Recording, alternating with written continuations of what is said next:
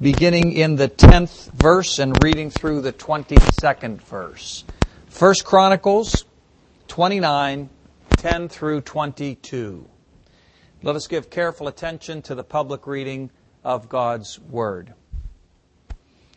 Therefore David blessed the Lord in the presence of all the assembly, and David said, Blessed are you, O Lord, the God of Israel, our Father, forever and ever. Yours, O Lord, is the greatness and the power and the glory and the victory and the majesty. For all that is in the heavens and in the earth is yours. Yours is the kingdom, O Lord, and you are exalted as head above all. Both riches and honor come from you, and you rule over all. In your hand are power and might, and in your hand it is to make great and to give strength to all. And now we thank you, our God, and praise your glorious name. But who am I? And what is my people? That we should be able thus to offer willingly. For all things come from you, and of your own have we given you. For we are strangers before you and sojourners, as all our fathers were. Our days on the earth are like a shadow, and there is no abiding. O Lord our God, all this abundance that we have provided for building you a house for your holy name comes from your hand and is all your own. I know, my God, that you test the heart and have pleasure in uprightness. In the uprightness of my heart I have freely offered all these things, and now I have seen your people who are present here offering freely and joyously to you. O Lord, the God of Abraham, Isaac, and Israel, our fathers. Keep forever such purposes and thoughts in the hearts of your people, and direct their hearts toward you. Grant to Solomon, my son, a whole heart, that he may keep your commandments, your testimonies, and your statutes, performing all, and that he may build the palace for which I have made provision. Then David said to all the assembly, Bless the Lord your God. And all the assembly blessed the Lord, the God of their fathers, and bowed their heads and paid homage to the Lord and to the king. And they offered sacrifices to the Lord. And on the next day they offered burnt offerings to the Lord, 1,000 bulls, 1,000 rams, and 1,000 lambs with their drink offerings and sacrifices in abundance for all Israel. And they ate and drank before the Lord on that day with great gladness. Let's pray. Blessed are you, O Lord, our God, King of the universe. We pray that you would now, by your Spirit, sweeten your words in our mouths and in our hearts, that we might grow in our knowledge of you and ourselves and the world that you have made, that we might in the coming week enjoy more the calling that you have given to us, and that we might honor you more in the process. We pray in the name of the Father and of the Son and of the Holy Spirit. Amen. You may be seated.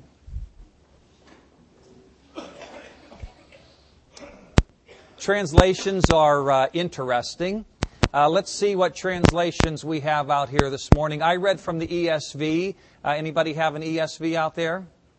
We have a couple of ESVs. Uh, let me guess that the majority of us who have a Bible this morning have an NIV. How many NIVs out there? Oh, it doesn't look like this side carried many Bibles this morning. Uh, would we have any uh, New American Standards? Uh, there we go. Uh, let's see. New Living Translation. I, I, worked on the New Living Translation. I hope there's at least one. Well, I have. No, I don't. I was going to say I have one on my Palm Pilot, but that's an older one. Uh, King James. Does some, somebody somebody has the King here? Very good. New King James. Uh, so we have a variety of translations.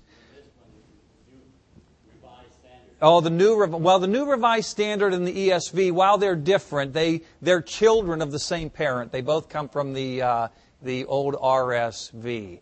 Um, you know, had I asked this question when I was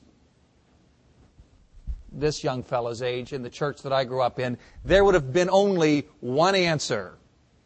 King James. That, that's all there was when uh, I, I know I don't look that old, but uh, back in my day when I was growing up, that's pretty much all there was. I, I remember when I went to this newfangled New American Standard Bible. Uh, I remember when that was brand new. I, ha- I, can picture my first one. It was orange, and it was a um, it was a paperback. Uh, translations are very interesting. Uh, they can present a little bit of a problem. For example, I'm reading the ESV this morning, and if I read in Genesis 1:28, it says God blessed them and said. And if I read in Psalm 1, it says, Blessed is the man who, and there's a problem there. The problem is we have the exact same word in English, B-L-E-S-S-E-D, in both texts, but in Hebrew we have two entirely different words. So translation is a little bit tricky. On the other hand, if I'm using the new uh, the NIV, for example, and I'm reading in Genesis 1:28, it says God blessed them and said, B L E S S E D. But when I go over to a psalm like we read in the liturgy this morning, Psalm 103, uh, the New International says, uh, um, praise the Lord, O my soul, and all that is within me, praise his holy name. And now we have a reverse problem because in the NIV we have two different English words, but what do we have if we're reading in Hebrew? Oh, somebody guess, even if you don't know a lick of Hebrew. You only have one word. So sometimes you have same word in English, but different words in Hebrew. Sometimes you have different words in English, but the same word in Hebrew. Solution? Come to Orlando and learn Hebrew with me. That's right. That's right. But that, that we're not going to do that this afternoon. Uh, now, the Psalm 1, blessed is the man who, that Hebrew word, we're putting that on the shelf. We're not interested in that.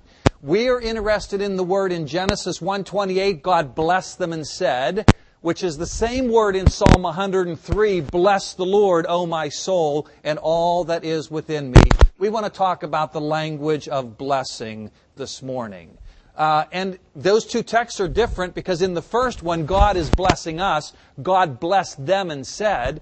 But in the second one, we're blessing God, bless the Lord. Exact same word in Hebrew, um, and we want to look at the, those two uses and, in fact, how they're connected with each other. I've been thinking about these things for some time.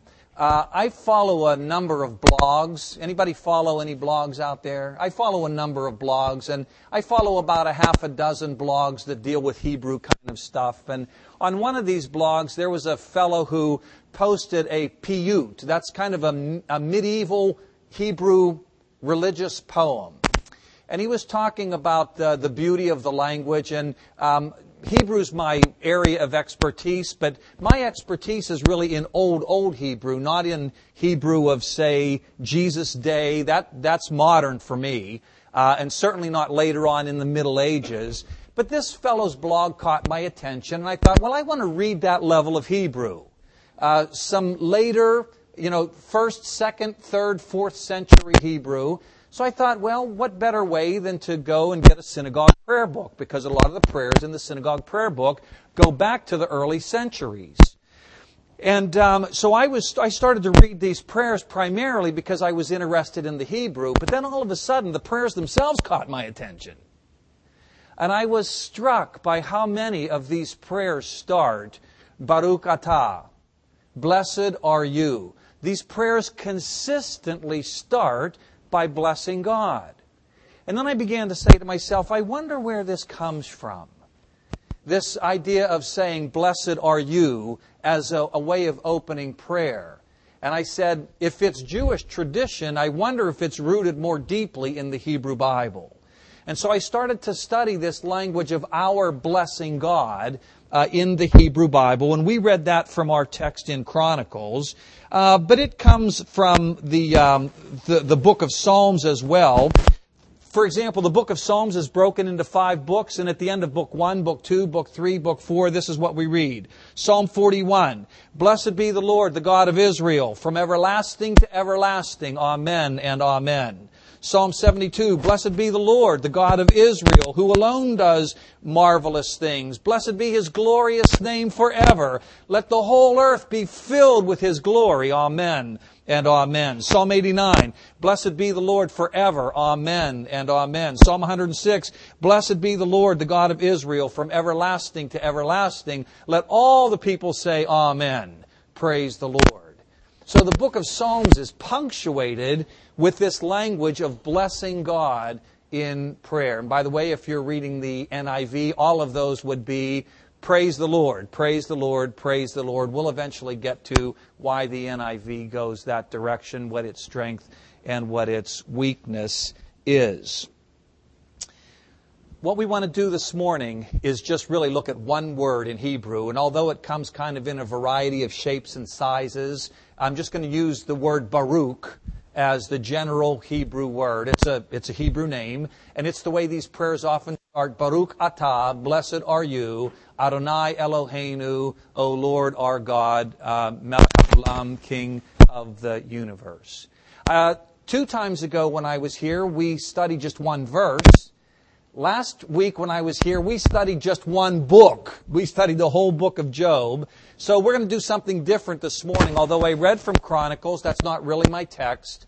Um, it's a starting point. My text is really this one Hebrew word, uh, bless and what it means. First of all, what does it mean when, when God from above blesses us? And then what does it mean when we bless God?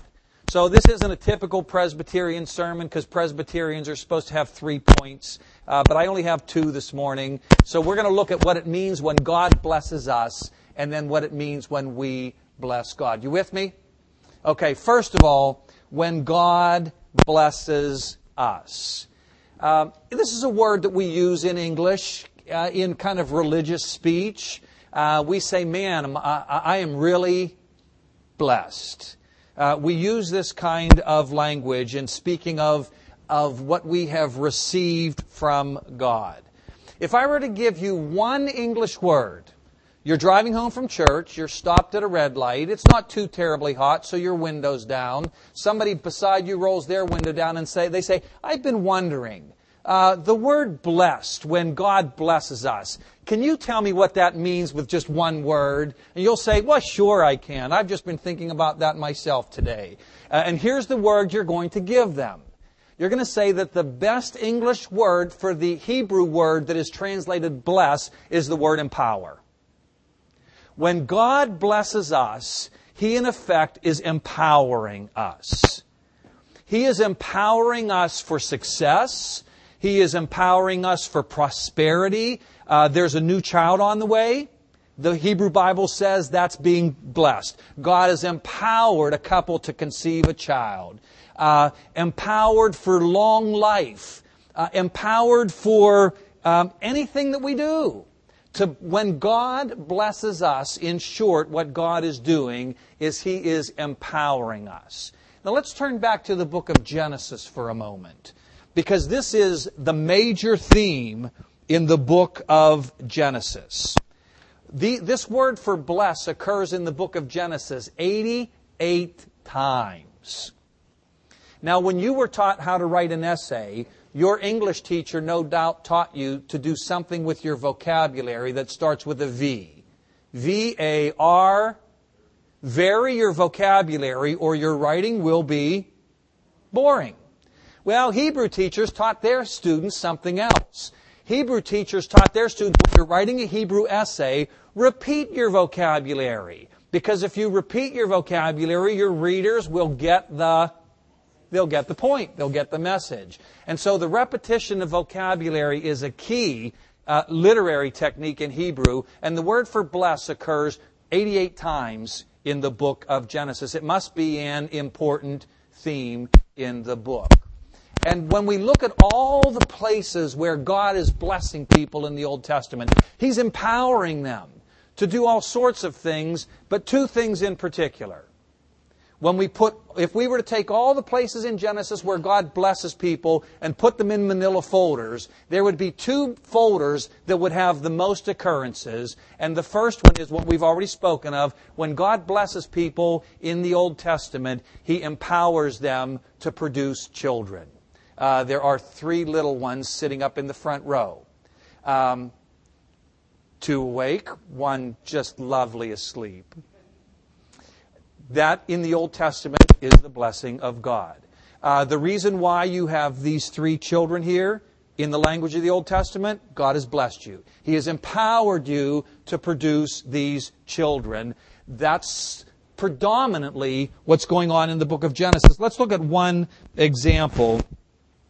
Genesis chapter 17 and verse 16. I could multiply examples. For time's sake, I'm only going to give you one. Genesis 17, 16. There God says to Abram about Sarai, I will bless her. Well, I wonder what he means by that. Maybe if we keep reading, we'll find out what he means by I will bless her. And moreover, I will give you a son by her. I will bless her and she will become nations. Kings of people will come from her. Just one example. To bless is to give a son. To bless is to empower to produce children. Remember our manila envelopes? What would be in the second most full manila envelope? Right after the power to produce children is the power to produce wealth. Uh, and the more children you produce, the more the more wealth you need. Okay, let's look at one let's look at one example, Genesis 24:35.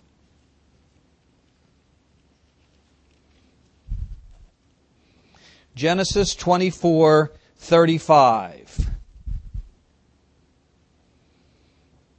Uh, this is Abraham's servant speaking, and in verse 34 he says, I am Abraham's servant. The Lord has greatly blessed my master. Now I wonder what he means by saying the Lord has blessed my master. Well, maybe if we keep reading, we'll find out specifically what he has in mind. He says, and he has become great. He has given him flocks and herds, silver and gold, male servants and female servants, camels and donkeys. He has blessed him materially. He has empowered him to produce wealth.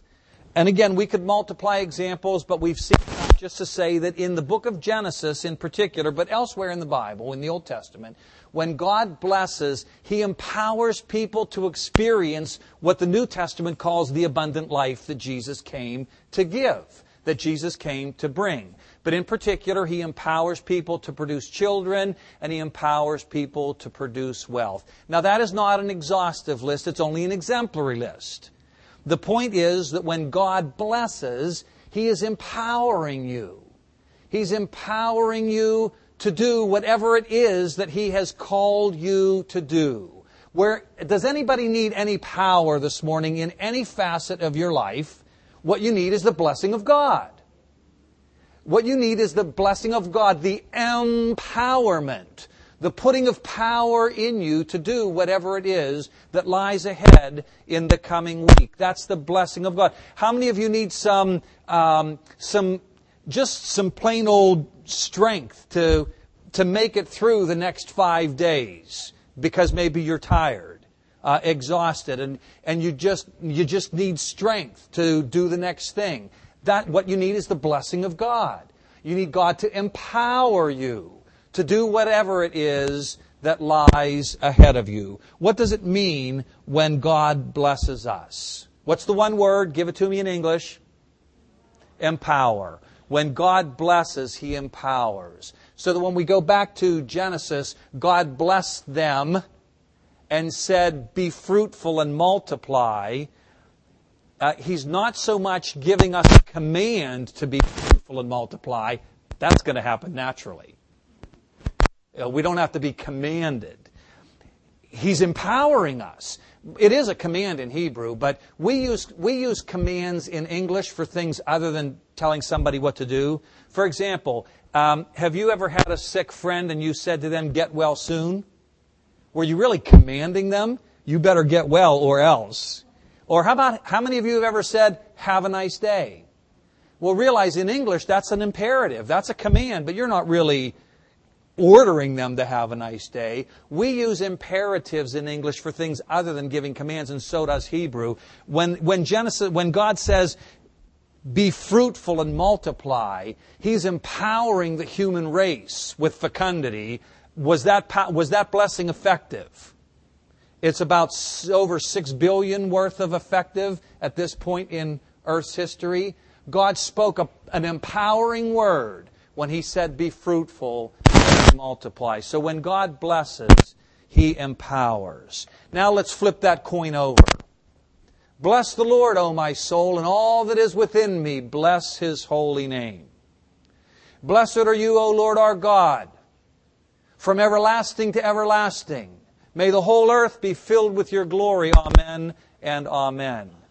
When we're reading a translation like the New King James, or the King James, or the NASB, or the ESV, not the NLT, not the NIV. We're going to read a lot of Blessed are you. Bless the Lord, O my soul. What does that mean? If to bless means empower for an abundant life, are we empowering God to experience an abundant life? Are we empowering God for success, for fecundity, for longevity? Probably not. There's something else going on, but it is related. What does it mean when we bless God? It means this attribute. That's our one word. When we bless God, what we are doing is we are attributing. Now, what are we attributing? We are attributing all of the blessings that we have received and to whom are we attributing all of these blessings that we have received? We are attributing these blessings to God. To bless God is to simply acknowledge that all that we are and that all that we have comes from God. That was in the scripture reading when David was praying and he was saying, Lord, who am I and who are my people that we should build you this fabulous home to live in called the temple? After all, everything that we have given you is simply stuff that you already own and you have given to us and we're just giving it back. It's all yours anyhow. David is saying all that we have given, all that we are, all that we do comes from you. Every good and perfect gift comes down from the Father of lights, says the New Testament, in whom there is not a shadow of turning. When we bless God, we are attributing all of the blessings that we have to God. For example, Genesis chapter 14 and verse 20. Genesis 14, 20. Uh, beginning in verse 19, this is speaking of this um, somewhat mysterious figure in the Old Testament, this priest named Melchizedek. And Melchizedek is here blessing Abraham. And Melchizedek blessed Abraham and said, Blessed be Abram by God Most High, possessor of heaven and earth. Abraham, you have been blessed. Now, the way Abraham was blessed was that he won a military victory against these kings that had conquered some other cities and taken Lot and Lot's family captive.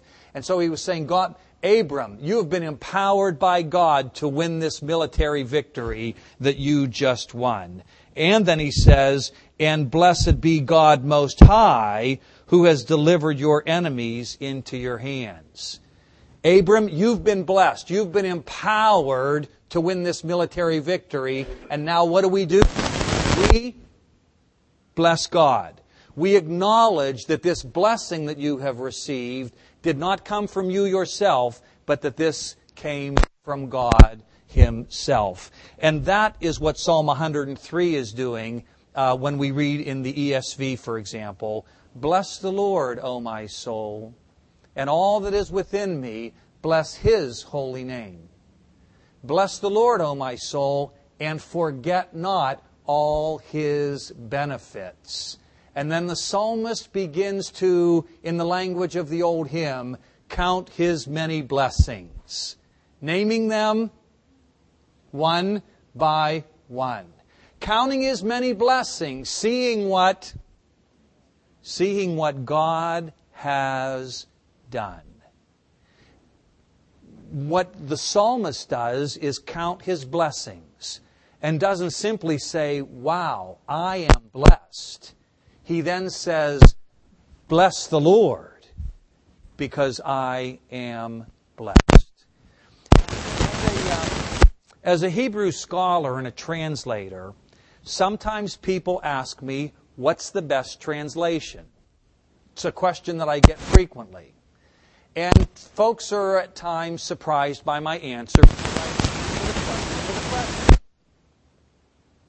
What's the best translation? Here's my reverse question. What's the best tool? A hammer or a saw? And what's the answer? It depends on what you want to do with it. Now, I'm the son of a cabinet maker. So I know that if you have a two before in front of you and a hammer, you can get that two before into two pieces with the hammer. Uh, it might not be the cleanest cut, but you can do it, yes? And I also know that if you have a traditional handsaw and you need to drive a nail, you could drive at least a moderate sized nail with the handle of a saw. But it wouldn't be very good for the handle of the saw and it would take an inordinate amount of time because that's not what a saw is made for, and that's not what a hammer is made for. And the same thing is true with regard to translations. Let's take the ESV, for example, and the New Living Translation. People ask me, which is the better translation? And I say, which is better, a hammer or a saw? Because what the ESV intends to do is mimic as closely as it can the Hebrew and Greek text that underlies it. But to do so, the ESV inevitably, inevitably produces a translation that is very rough English. It's not the way we speak English. So the good thing is it mimics the text. The bad thing is it doesn't always communicate very well and very clearly. On the other hand, the New Living Translation is the best English translation there is when it comes to communicating in the same language that you use when you're talking to somebody in the grocery line. The downside is it strays from this wooden connection with the Greek and Hebrew text. So which is better? It all depends on what you want to do. If you want to do close study of the Bible, which one are you going to use? The ESV. If you want to give a Bible to somebody that's never read the Bible before, which one do you want to give them? The NLT. Because if you give them the ESV, they're going to say, God doesn't speak English. This doesn't, it's just, it's odd. Uh, or if you want to sit down and read the whole book of Job in one sitting, use the New Living Translation. It, you're going to understand it. It's going to flow. So they're both good, but they're both good at doing different things. And by choosing to do one thing well, by definition, you're choosing to do something else not quite so well. Now, why do I say all of this? Let's look at the ESV at Psalm 103 and the NIV. The ESV says, Bless the Lord, O my soul, and all that is within me, bless his holy name. What's good about that? What's good about it is it's, it's reflecting what's in the Hebrew underneath. When God blesses us, it's Baruch. When we bless God, it's Baruch. And by keeping the same English word, you are keeping the theological connection between God blessing you and your response to bless God. That's good. The downside is we don't use bless the Lord uh, outside of Christian circles in that way at all. You'll, you'll never hear anybody saying it in a grocery line. It's not common English anymore. Um, what about the NIV? Here's what the NIV does with Psalm 103. Praise the Lord, O my soul, and all that is within me, praise his holy name. Now, what's good about that? What's good about that is that's ordinary English. That's the way we speak. What's the downside? Oops, we've lost the connection between praising God and being blessed by God. The Lord has blessed me, praise the Lord. Uh, there's a loss of connection there between the two. So which one is good? They are both good, but they're both good at doing something different. I often preach out of the NIV. This morning I chose the intentionally because the ESV keeps this connection between God blessing us and our blessing God in return. And that is a crucial connection. Whatever the word is that we choose to use, that's a crucial connection that we need to maintain in our hearts and in our minds. We are a people who are truly blessed by God. Glenn mentioned in his prayer the experience of believers in other parts of the world. As American Christians, we are blessed. And it is incumbent upon us to count our blessings, and not only count our blessings, but in response to all of those blessings, to remember to, to bless God. Uh, let's go in conclusion to the book of Deuteronomy, chapter 8.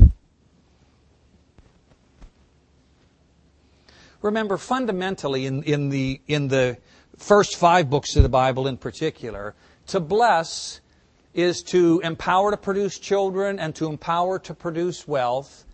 And sometimes the latter makes us a little bit nervous. We're not always sure how to handle that. We know one way to handle our wealth, and that is to feel guilty um, especially when we think about people who don't have what we have. But God doesn't bless us in order to make us feel guilty. Remember Paul teaching Timothy? Paul says, Timothy, teach those who are rich in this world not to put their hope in riches which are so uncertain, but to put their hope in God who richly gives us everything so that we can feel guilty about having it.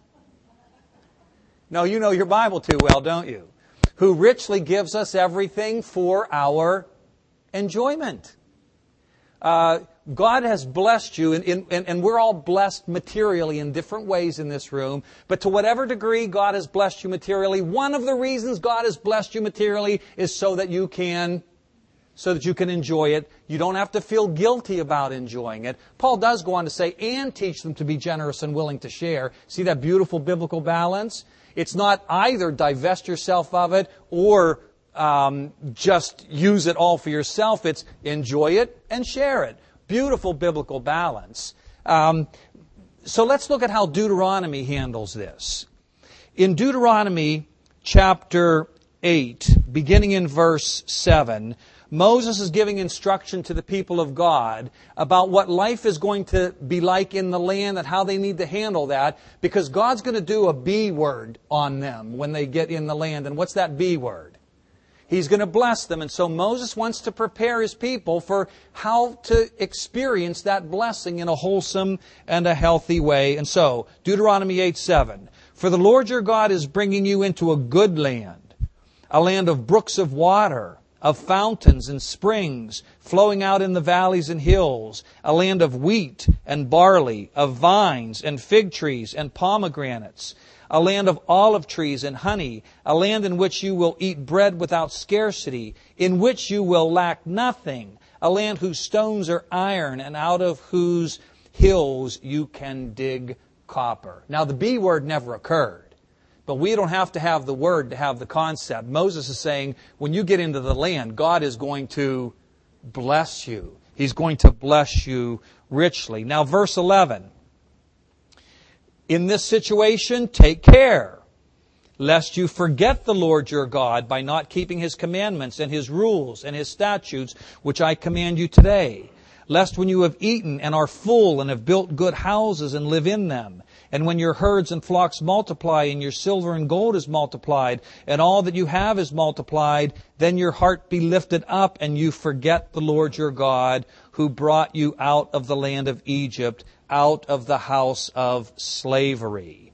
And we drop down to verse 17. Beware, lest you say in your heart, my power and the might of my hand have gotten me all this wealth. Or give me a B word for that. All this blessing. You shall remember the Lord your God, for it is He who gives you power. Empower. Give me the B word It's He who blesses you to get wealth, that He may confirm His covenant as He swore to your fathers as it is this day. So Moses says, God's going to bring you into the land and He's going to bless you richly. And he's, then Moses says two things. Don't forget God. Put it the other way, remember God. When, when you are blessed, don't forget God and say, look at my power and my strength that has enabled me to do and to have and to be. But remember God because it's God who empowers you to produce all this wealth. Now, what is the key? If I could give you just one key to keep you from forgetting God in your blessing, to keep you always remembering God in your blessing. If I could give you one key, what might that key be? Oh, little hint. Starts with a B. Bless. That's exactly right. Because the astute listener out there realizes that I skipped over a pretty important verse. I skipped over verse 10. After all of those blessings, in verse 10 it says, And you shall eat and be full, and you shall bless the Lord your God for the good land he has given you. There is the key. What is the key to maintaining a biblical balance of, of, of enjoying and sharing all of the blessing that God gives to you, whether it's in the form of material or whether it's in the form of children or whether it's in the form of being able to play a musical instrument or succeed in athletics or do well in school or get your first job and hold on to it. Uh, no matter what it is, in, in whatever way God blesses you, what is the key to enjoying that and being generous and willing to share it with others?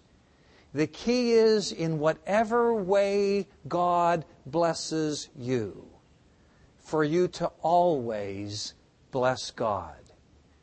And hence the genius of the synagogue prayer book that starts many many prayers with these simple words Blessed are you. Not you, but you. Oh, yes, you. But because God has blessed you, you bless God. And I guarantee you that if you count your blessings and you name them one by one, and you are mindful to always bless God for the blessings that He has given you, no matter how profusely He blesses you, you will never forget Him. Because in the act of blessing, you are remembering that every good and perfect gift comes down from the Father of lights, in whom there is not a shadow of turning.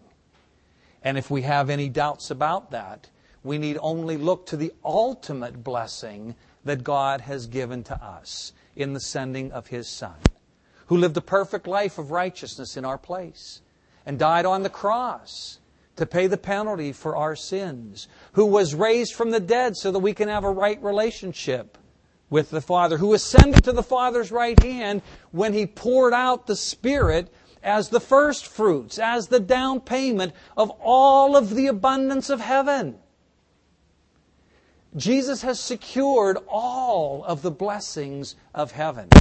And Jesus has invited you to pray, Your kingdom come, your will be done on earth as it is in heaven. And as God brings more and more of those heavenly blessings into your lives, remember, blessed be the Lord the God of Israel, who alone does wondrous things. And blessed be his glorious name forever. May the whole earth be filled with his glory. Amen and amen. Let's pray. Father, we thank you for the invitation to study your word today. Uh, we thank you for, uh, in this word, showing us ready you are to bless us. And in this word, instructing us to remember that all the blessings we have come from you, and to remember that by blessing you. So, Holy Spirit, make us mindful of this teaching, and throughout this day, and in the coming week, and all the days of our lives, may we be children who ever bless you for all of the blessings that we have received from you. We pray in Jesus' name, the ultimate blessing. Amen.